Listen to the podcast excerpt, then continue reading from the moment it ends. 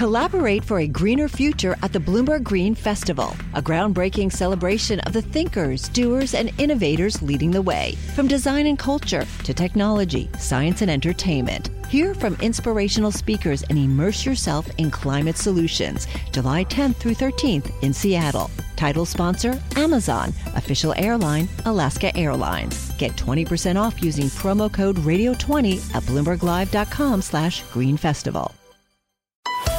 You're listening to the Bloomberg Sound On Podcast. Catch us live weekdays at 1 Eastern on Bloomberg.com, the iHeartRadio app, and the Bloomberg Business app, or listen on demand wherever you get your podcasts. Joined now by Kailey Leinz, as we do each day at this time. You made it to Friday. You're doing about five shows today, and I'm glad this is one of them. It's, of course, Me Jobs too. Day, and this is a big day around here in Washington at Bloomberg. In the news today, I guess mixed is kind of the headline, but boy, it's still looking pretty strong. Yeah, it's a bit of a puzzle because if you're talking about just the jobs figure, arguably it was not so great in that it actually missed expectations at only 170,000 job additions. That's the fewest we've seen in any month going back to December of 2020. So maybe mm. not the best news, but 170,000 jobs Yeah. added is still jobs added. Yes. Then you factor in the fact that the unemployment rate went down to 3.5%. percent uh-huh. We're really very close to record low unemployment. And at the same time, wages are moving higher. So that's maybe not good news for the Federal Reserve, who's trying to fight inflation, but it is, in theory, good news for American people who are dealing with inflation. Yeah, so it's a classic good news, bad news uh, when we consider interest rates. And if you're the labor secretary, it's good news, good news because you don't talk about the Fed and it's not your job to worry about inflation. Right. Leave that to the monetary policymakers and let them remain independent. Sure. And that's also the job, I guess, if you're acting labor secretary. Well, that's true. And it looks like the acting part's going to stick around for a minute, if not forever, for Julie Su. This is our acting Secretary of Labor, of course, former Deputy Labor Secretary who replaced Marty Walsh and apparently cannot clear the Senate. Uh, so the Biden administration said, fine, we'll just keep you acting secretary indefinitely. Mm-hmm. And I went down to the Treasury, uh, the Treasury, the Labor Department earlier today to talk with the acting secretary. After the numbers came out, we had to give him a little minute to breathe, and we met outside on the porch there. Just picture a nice country porch in front of the Labor Department. And we talked about a couple of different things here, beginning with this morning's data and, and how these two cross currents come together. To your point, payroll's a little light, wages hotter than expected. You know how they always talk about steady, stable growth? Mm-hmm. Wonder how sustainable that is. That's where we started our conversation. This is steady, stable growth. It's what we would want in the economy, right? We had uh, record levels of recovery from the global pandemic and its ensuing economic catastrophe. And now we are seeing what steady, stable growth looks like. 187,000 jobs created, bringing the total since President Biden came into office to 13.4 million. At the same time that we continue to see record low unemployment rates. The unemployment rate has been below 4% for over a year and a half now. That's the longest stretch since the 1960s. And we continue to see labor force participation rate at high levels. All of those things combined demonstrate that the president's economic policies or Bidenomics are working for the American people, creating good jobs, creating a little bit of breathing room, and, and seeing a sustainable recovery. Well, so you're clearly up on the state of the job market right now, and workers, I suspect, are too. Lower unemployment, rising wages, but those, again, those two trends come together uh, in an inflationary way. How do you balance those two moving forward? So at the same time, we are seeing the inflation rate come down, right? It is, it is, it was like 3% last month. We'll see more, more numbers in, in a week, but prices are lower than they were a year ago and significantly so, right? A year ago, remember, we were talking about gas prices, we were talking about the price of eggs, all of those things continue to come down. And I think people are feeling them, you know, at the grocery store. They're also feeling them because when real wages grow, especially for low and middle income individuals, um, you see it. And we're seeing it in consumer spending. We're seeing it in confidence. It's all reflected as I travel around the country in the sense of confidence that people are feeling. It's all part of the broader recovery. Do you agree with the Fed that higher inflation is more dangerous for workers than slightly higher unemployment? So I don't comment on Fed policy. Of course. But I think the combination of the low unemployment rates, the participation in the labor market, plus the real wage growth, which is just giving people the ability to, you know, to feel a little bit more secure, right? We're seeing this even in the jobs numbers. We're seeing a return to normal. One of the industries that has grown is personal services. That means people are going out and getting their hair cut. Right? They're going to the nail salon. Uh, that has an impact not just on the economy, but on actually, you know, who's who's in jobs. We're seeing growth in non-residential construction, right? We're seeing things being built uh, across the country. Th- those are all signs of, um, of, of strength and also of this president's commitment to creating good jobs in every community. I want to ask you about some of the labor actions that we've seen recently. UPS managed to find a deal without your involvement. It was a very different story for Yellow Trucking, where now we see about 30,000 uh, union jobs disappear with the collapse of that company. And they did ask the administration for help uh, which which you did not get involved in. I just wonder, as you look ahead to talks between the UAW and the automakers, Ford and GM, will you be ready to jump in to avoid a strike? So you are absolutely right that in the UPS and Teamsters issue, that was a great example of how the collective bargaining process works. We have another example that I know as well, which is the West Coast ports, right? Yes. And you know, there were 22,000 workers um, for the International Longshore and Warehouse Union, along with 22 ports. Those are these are things that affect our supply chain, right? They affect the strength of our economy overall. And in those two situations, the union employers came together at the table. They grappled through some very difficult issues and they came to a resolution. Now, those contracts need to be ratified, but it's a very different outcome than what those who were afraid about what it means to have contract expiration were saying. Um, for the UAW, right, those they're, they're at the table, they are bargaining. We're hopeful about that process as well. And I think the message is that if we can be helpful, we can be productive, um, we're asked to get involved. Um, we will evaluate based on the situation but trusting the process also means allowing parties to work through what they need to work through. Do you worry about a strike in the auto sector? I mean, no, we're, we obviously watch what is going on. Um, what this president cares about more, and I do too, is whether workers are getting their fair share, right? Whether workers are able to. You know, we've seen, you know, historic workers who got us through a pandemic, right? Came to work every day, worked even when it was not, not necessarily safe, worked when, you know, before there was a vaccine, and now in a tight labor market, as Bidenomics, the president's economic plan, has given us, it gives workers a chance to say, hey, this is what it means to have a fair share, and it makes gives union employers, as we've seen in the case of UPS, as we've seen in the case of the ports, a chance to also say what's good for our workers is also good for us. And our long term stability, our long term security, as well as our prosperity relies on that. So that's the outcomes that we're seeing. Well, yeah. I want to ask you lastly about your tenure here at the Labor Department. We call you acting secretary for a reason. The administration has decided to go forward with this without apparently a Senate confirmation. Are you prepared to serve indefinitely in this acting role? As long as I'm acting secretary, I'm going to do the very best I can to deliver for the American people, for American workers, and to help this president build a strong economy and a strong, um, a strong nation. We'll continue at the same time to work uh, toward confirmation. Obviously, respect that role, uh, but I'm definitely here to do the job. You're here either way, but you still do want to see this move through the Senate. Oh, sure, yes, and I've been grateful for the support of many, many senators. Um, but we, have got to uh, walk and chew gum at the same time, and uh, there's a lot of work to be done, and we'll continue to get that done. Julie Su, the acting Secretary of Labor, with us a bit earlier today at the Labor Department. Very busy place out there. This, this like yeah. sounded like a pledge drive uh, while we were doing that, but you know, there's a lot of folks who are there to talk with the secretary on a jobs day. And they're putting a good spin on this. I mean, if you're the Biden administration, you're not talking publicly about inflationary impacts of rising wages. You're cheering the fact people get bigger paychecks. Exactly. I just question how much the Biden's administration's messaging is actually working when you have polls like the one that came out of CNN yesterday, which showed just what 37% approval for Biden on the economy. Uh huh. Exactly.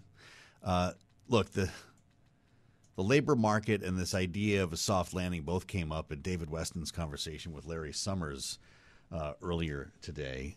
Here's the former Treasury Secretary on the job market. We still have a tight labor market, a very tight labor market, and with 187,000 jobs created and population growing 50 to 100,000 a month, we have not just a tight labor market, but a tightening labor market. A tightening still labor market. That doesn't sound like wages are about to relax.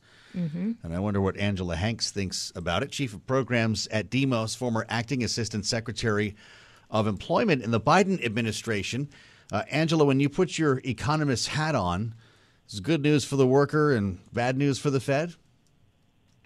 Uh, I think it's good news all around. Uh, we saw 187,000 jobs added this month, which shows that the labor market is still continuing to chug along.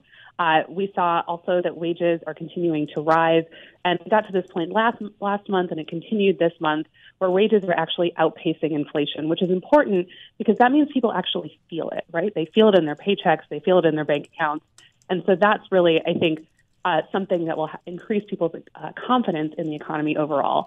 And I think the Fed should be celebrating that as well. Um, I, I, would hope that the Fed um, uh, sees a tight labor market, sees wage gains, sees inflation moderating, and sees all of those things as positive signs. And I think importantly, signs that their work is done. Mm. but uh, I think this is good news all around. Well, let's talk about whether or not it's really good news for everybody. We just had a tweet out from President Biden right on cue saying, folks, unemployment in America has now been below 4% for the longest stretch in 53 years, which is true in the aggregate, Angela. But when you look beneath the surface, white unemployment is actually significantly lower, 3.1%. Black unemployment, while it did come down slightly from June to July, it went from 6% to 5.8%. So it's substantially higher. Should we be thinking more critically about that? Yes, I think we would do well when we're in any sort of labor market situation, whether it's a tight labor market or one where there's a lot of slack, to pay particularly close attention to black unemployment. The black rate unemployment rate is routinely twice what the unemployment rate is for their white counterparts. Um, when you think about it in terms of the overall market, um, a double uh, unemployment rate for black workers means sort of this permanent uh, recessionary uh, feeling mm-hmm. uh, for black workers. And so, you know, there are sort of structural reasons why that continues to persist, including employment discrimination. Um, you know, there's sort of this axiom of last hired, first fired, um, which is another reason to pay particular attention to black unemployment because often uh, black workers are the canaries in the coal mine. We are the first workers um, where you'll see the impacts of things like aggressive rate hikes by the Fed mm-hmm. or a recession impacting the most. And so, uh, black unemployment, I think, is maybe one of the most important numbers in the jobs report. I was glad to see it tick down a little bit to 5.8 percent this uh, this month, but I still think mm-hmm. there's plenty of work to be done on that front. What do you make of this number on the participation rate? This is something, remember, we were obsessing over coming out of COVID. We probably don't talk about it enough now. Uh, although here at Bloomberg, we tend to look pretty closely at this. The share of the population working or looking for work actually held in July uh, at the highest since March of 2020. But we saw people 25 to 54 in decline for the first time since late last year. Does that worry you? I think when we're talking about sort of historic highs compared to the last 20 years of participation among prime age workers. The prime age downtick doesn't concern me at this point.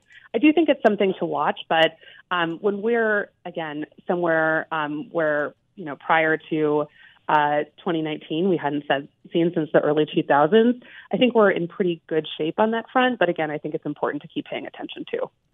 You were mentioning, Angela, how it, it's in black workers that you see the effect of the Fed's tightening uh, taking shape the most. How much do you think we really have seen thus far? And are we about to get hit all of the sudden the labor market hits a wall when some of that lagged effect of all these rate hikes kicked in? Yeah, so like you mentioned, the rate hikes, um, it's a lagging indicator. We don't know exactly what the effect of the hikes are until uh, much later than they've happened, which is part of the reason why I think so many experts and economists have really urged the Fed to hit pause over and over again. They haven't listened to those calls, and and of course raised uh, rates again in July after after actually taking a pause in June. Right. Um, but uh, you know, I think the thing that remains to be seen is what the impact is on the labor market. Again, like I said in the beginning, the labor market seems to be in good health right now. The signs point generally positive, and um, you know, going too far on the rate hike side could jeopardize that, and the Fed won't really know if they've gone too far until until it's, too, it's too late. Yeah. Economist Angela Hanks, we thank you for joining from Demos. Great conversation on this Jobs Day with Kailey Leinz. I'm Joe Mathieu in Washington. This is Bloomberg. Success is more than the final destination. It's a path you take one step at a time. It's discipline, it's teamwork, and it's the drive and passion inside of us that comes before all recognition. It's what Stifel's been doing for over 130 years Quietly, yet strategically, Stifel has become one of the fastest growing wealth management and investment banking firms in the country. Our financial advisors go beyond traditional wealth management to provide clients with direct access to one of the industry's largest equity research franchises and a leading middle market investment bank because success is the drive it takes to keep climbing, the passion to keep investing, the best of each of us made better by the best in all of us. And that is where success meets success. Start your journey at stifel.com. That's S T I F E L.com. Stifel Nicolaus and Company Incorporated, member SIPC and NYSE. Collaborate for a greener future at the Bloomberg Green Festival, a groundbreaking celebration of the thinkers, doers, and innovators leading the way. From design and culture to technology, science, and entertainment. Hear from inspirational speakers and immerse yourself in climate solutions. July 10th through 13th in Seattle. Title sponsor Amazon. Official airline Alaska Airlines. Get 20% off using promo code radio20 at bloomberglive.com slash green festival. You're listening to the Bloomberg Sound On podcast. Catch the program live weekdays at 1 Eastern on Bloomberg Radio, the TuneIn app, Bloomberg.com, and the Bloomberg Business app. You can also listen live on Amazon Alexa from our flagship New York station. Just say, Alexa, play Bloomberg 1130. Speaker Kevin McCarthy is coming to Donald Trump's defense again. Kailey Leinz, he got very upset uh, yesterday when asked about the indictment, the arraignment, comparing it to Yep. what was said following every election in modern history.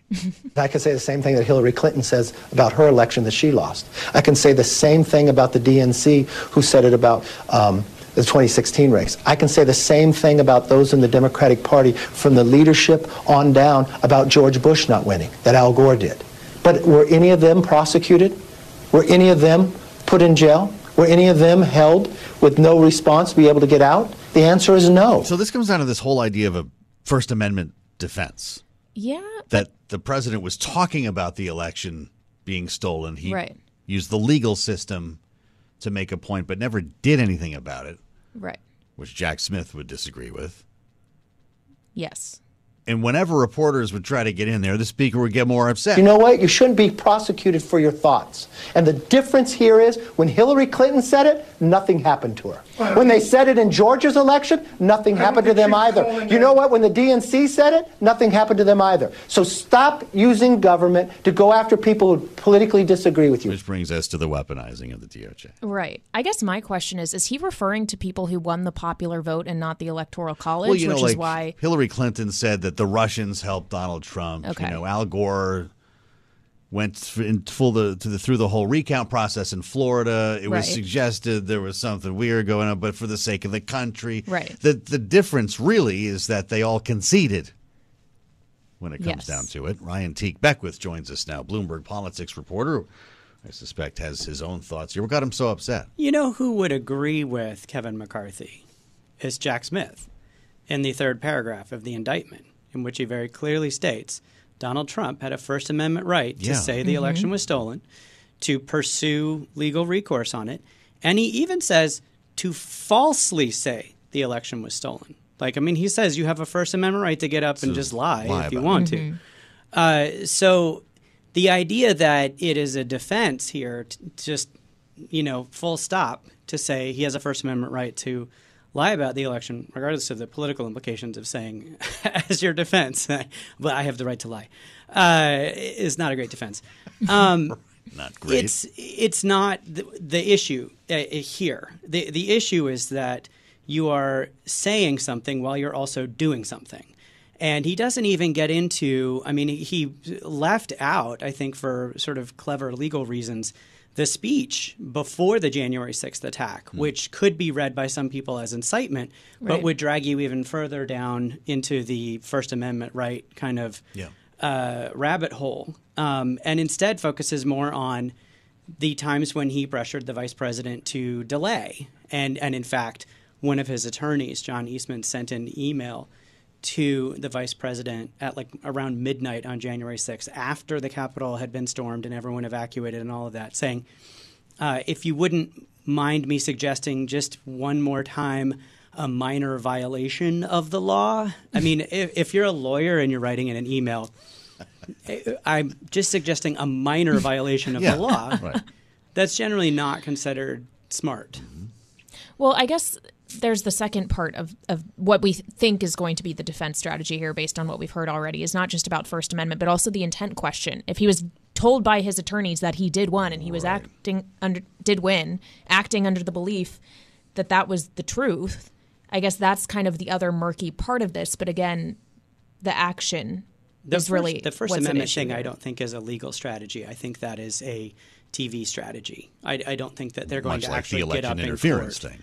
Yeah, I mean, you're not going to be able to get up in court and say Hillary Clinton did something. That's not going to work. And you're not going to be able to get Mhm. up in court and say, well, I have a First Amendment right to lie when they're going to be like, okay, yes, but what we're talking about here is submitting fake, fake electors, you know, devising a scheme to get around Right, the asking to find thousands of more Count votes. Act. You know, all of those all of those actions that he took in that, including the stuff that he considered but didn't do, like sending in the military to seize voting machines, and and that was also part of uh, John Lauro's defense, uh, his attorney, uh, his defense attorney. That was some one of the things he was raising in, on TV. It was like, you know, he didn't send in the tanks again from a political standpoint. That's a I have win. a right to lie, and I didn't call in the tanks. are not good arguments for you, but I I also don't think those are actually the arguments they'll be making in court. This is election interference at its finest against the leading candidate right now for president, for either party. President Trump is under siege in a way that we have never seen before. President Trump and his legal team and everyone on his team will continue to fight Alina Habba, the Trump attorney, was out in the street. Actually, you were probably about five feet away from her. You were down Yeah. there yesterday in front of the courthouse, uh, Kailey. There's your uh, there's your defense, Ryan. Election interference, First Amendment, and I guess you can lie if you want. Alina Habba is also the attorney who, at Trump's request, filed a lawsuit against Hillary Clinton, the FBI, Democratic Party, saying that they had interfered with the 2016 election. That uh, lawsuit was not only thrown out, but she and Trump were fined nearly $1 million for filing a frivolous lawsuit.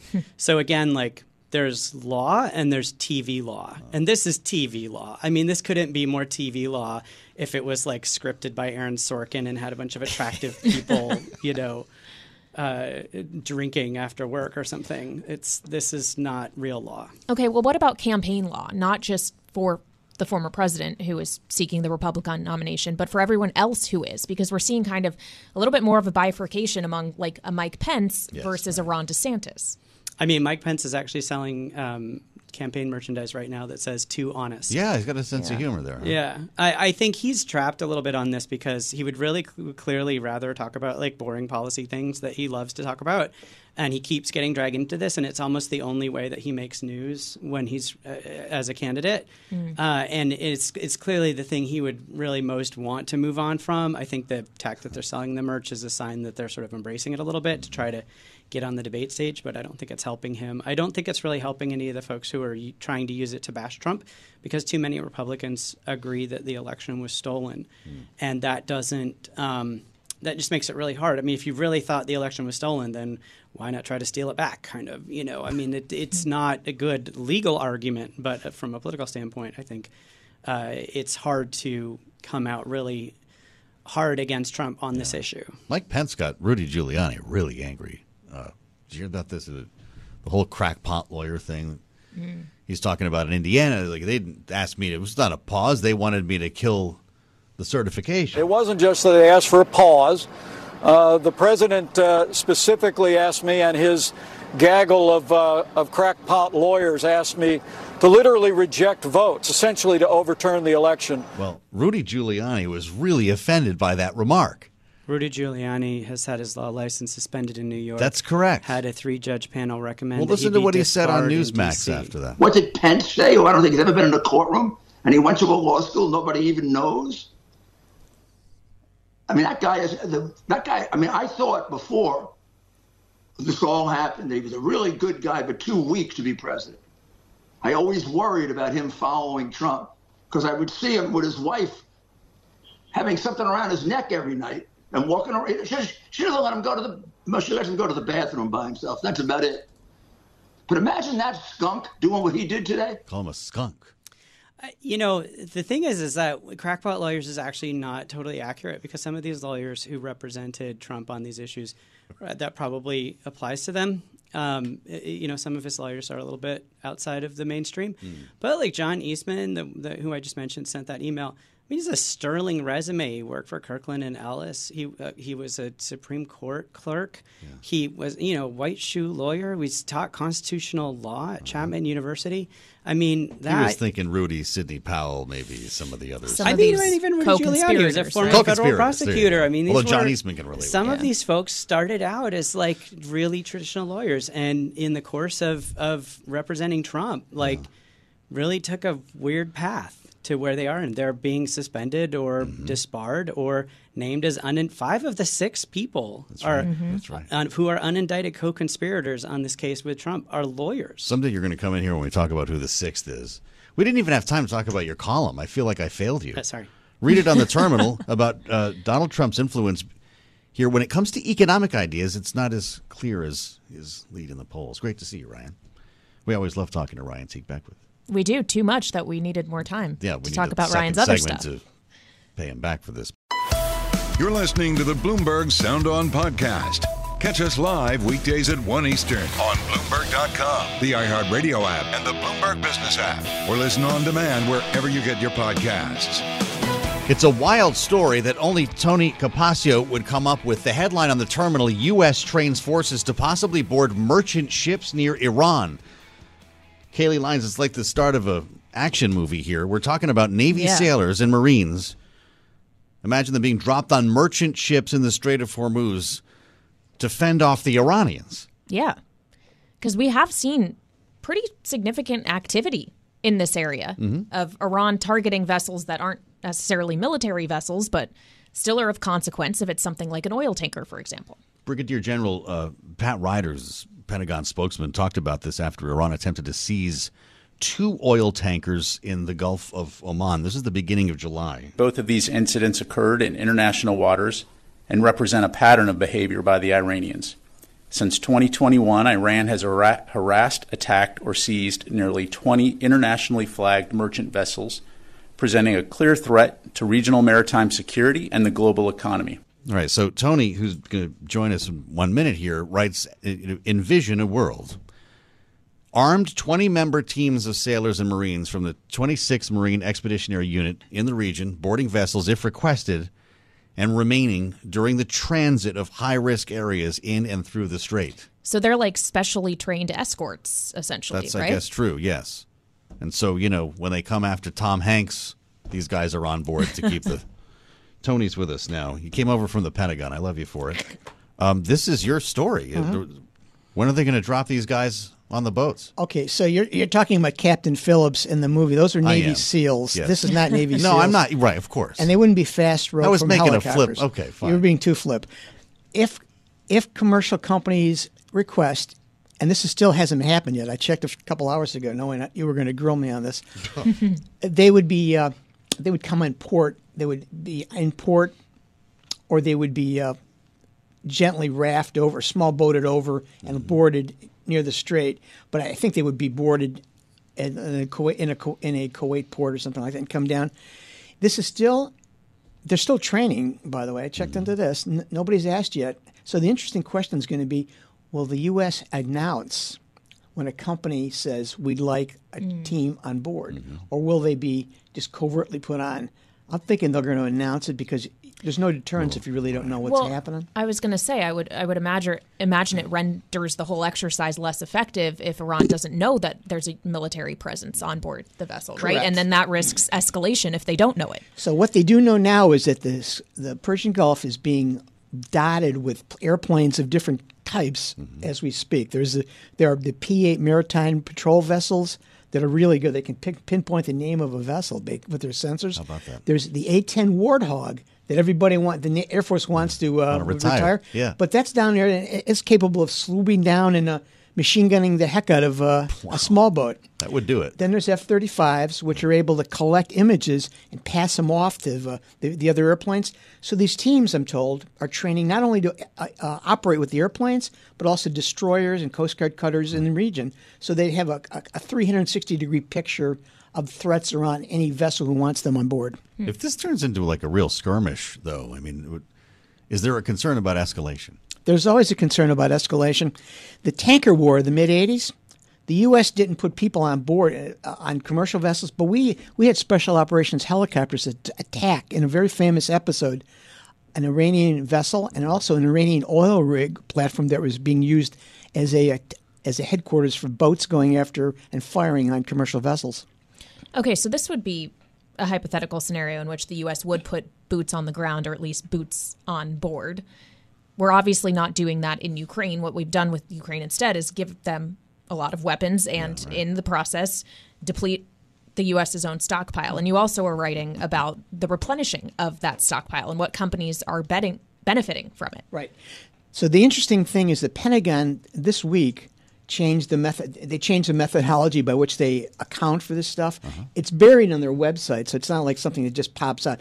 But they changed it to what's actually on contract to a company, not what the contract, the, the, the what the ceiling would be. Up until like mid-May, they had these large figures that were the ceiling, and then they quietly changed it like a month, two weeks ago, mm-hmm. basically, 2 Yeah. three weeks ago, to just what the company's obligated to receive in the near future. I only picked up on this because I compared the sheets from May with the July sheets, and I noticed Mm, the difference. this is reporting. Are you kidding me? That's where this came from. Yeah, I picked it up. I, I did a match, and I asked him, "Is this part of that six billion dollars of uh, misevaluated dollars?" Yeah. And they said, "No. This is a better way to describe it. It's obligated dollars versus the to go or to the not to exceed amount of a contract." Okay.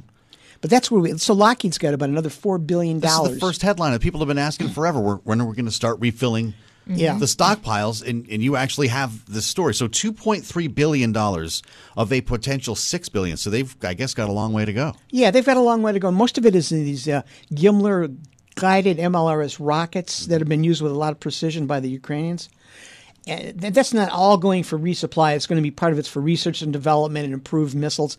But that's the to go to be obligated in, in Bloombergese, obligated then dispersed. And Now they also acknowledged the big mistake to me too. They had uh, the originally they had the not to exceed value of these rockets to Lockheed six point two billion. So they came back and said no, it's only really five point two billion. That's not in the sheet. They just acknowledged that to me as part of my uh, pulling the information out of them. Okay, so re- redoing some of the numbers here. Yes. How much of this is directly related to the depleted stockpiles that need to be replenished, or is this otherwise, you know, money Lockheed or other companies would get either way? No, no. I think most they wouldn't give me a breakdown on that, but they wanted me to put those caveats in there. I, I'm, I'm pretty sure most of this is to replace the Mhm. rockets, but they complained. They wanted uh, they wanted us to put caveats in there, so we put the caveats. This is how a story comes together. This Joe. is like you, a, you, this has you been a compare, clinic. Yeah. Like imagine working in the. Pentagon. Talk about how do you get information out of the Pentagon? So we're talking about Lockheed RTX, what used to be Raytheon. A A lot of money, I guess, that it's still to be made. Uh, you got to do this more often. Now that we've done, it, nobody got hurt. I hope we talked about your great reporting, Tony Capaccio. It's going to be a regular thing. I'm predicting. And it. now I have a new idea for a Tom Hanks movie. See that exactly? They were SEAls. Yeah. I They got were SEAls, the whole thing wrong. not Marines and sailors. Not at all. The Remember same. that. Find him on the terminal. He's the best we got, and he's the best at the Pentagon. Tony Capaccio. I'm Joe Mathieu with Kailey Leinz, and this is Bloomberg.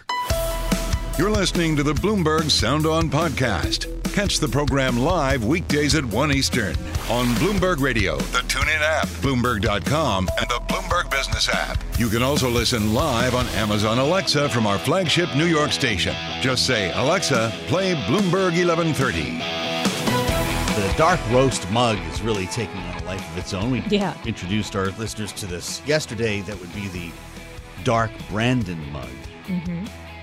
Pretty remarkable to think this, this this is the day Donald Trump is in town to be arraigned. The third time in Yeah. four months. Joe Biden's playing Dark Brandon on Twitter. Well, I have to say, at Trump's arraignment yesterday, a lot of the Trump supporters were wearing "Let's Go Brandon" hats. so he's just leaning in on the other side. And this is the online meme. If you're not familiar with Dark Brandon, they took the the Let's Go Brandon, and they tried to flip it around to their favor. And this is like the sort of you know conniving Machiavellian Mhm. Joe Biden, and he has laser eyes. And in this case, he's got this just real quick video. He's got the Dark Brandon mug, takes a big swig, and says, I like my coffee dark. Yes. So Axios did some reporting on this. Apparently, they're they're making a lot of money on Dark Brandon. Yeah, It's not just the mug either. merch sales are apparently where it's at. More than 50% of Biden's campaign merch store sales total revenue is coming from Brandon themed products. About 44% of all store orders are these products. It's amazing. And they've driven nearly 76% of all clicks onto the website, according to the So campaign. most of the stuff they're selling is Dark Brandon. Yeah. It says, you know, Biden 2024. It's got the laser eyes on it. Have you looked at some of? They've got a lot of different stuff. They It's got not- a, a dark t shirt, Uh-huh. crop top, That's baseball caps. got you written all over that baseball cap. Uh, they have raised. This is the this is the amazing part. Ten point two million dollars from small donors during the last quarter. Half of Barack Obama's twenty-one million dollar haul during the same period in 2011. They're going to have to make more Dark Brandon. Maybe a magnet, a keychain. Yeah. There's a bunch more. If you Do go on the still do website, bumper stickers? I'm not sure about that. I feel like Put a bumper sticker on your much Tesla. I don't know. I don't know. It was like the lifeblood of radio stations for so many years. Thanks for listening to the Sound On podcast. Make sure to subscribe if you haven't already at Apple, Spotify, and anywhere else you get your podcasts. And you can find us live every weekday from Washington, D.C. at 1 p.m. Eastern Time at Bloomberg.com. Collaborate for a greener future at the Bloomberg Green Festival, a groundbreaking celebration of the thinkers, doers, and innovators leading the way. From design and culture to technology, science, and entertainment. Hear from inspirational speakers and immerse yourself in climate solutions. July 10th through 13th in Seattle. Title sponsor Amazon, official airline Alaska Airlines. Get 20% off using promo code radio20 at bloomberglive.com slash green festival.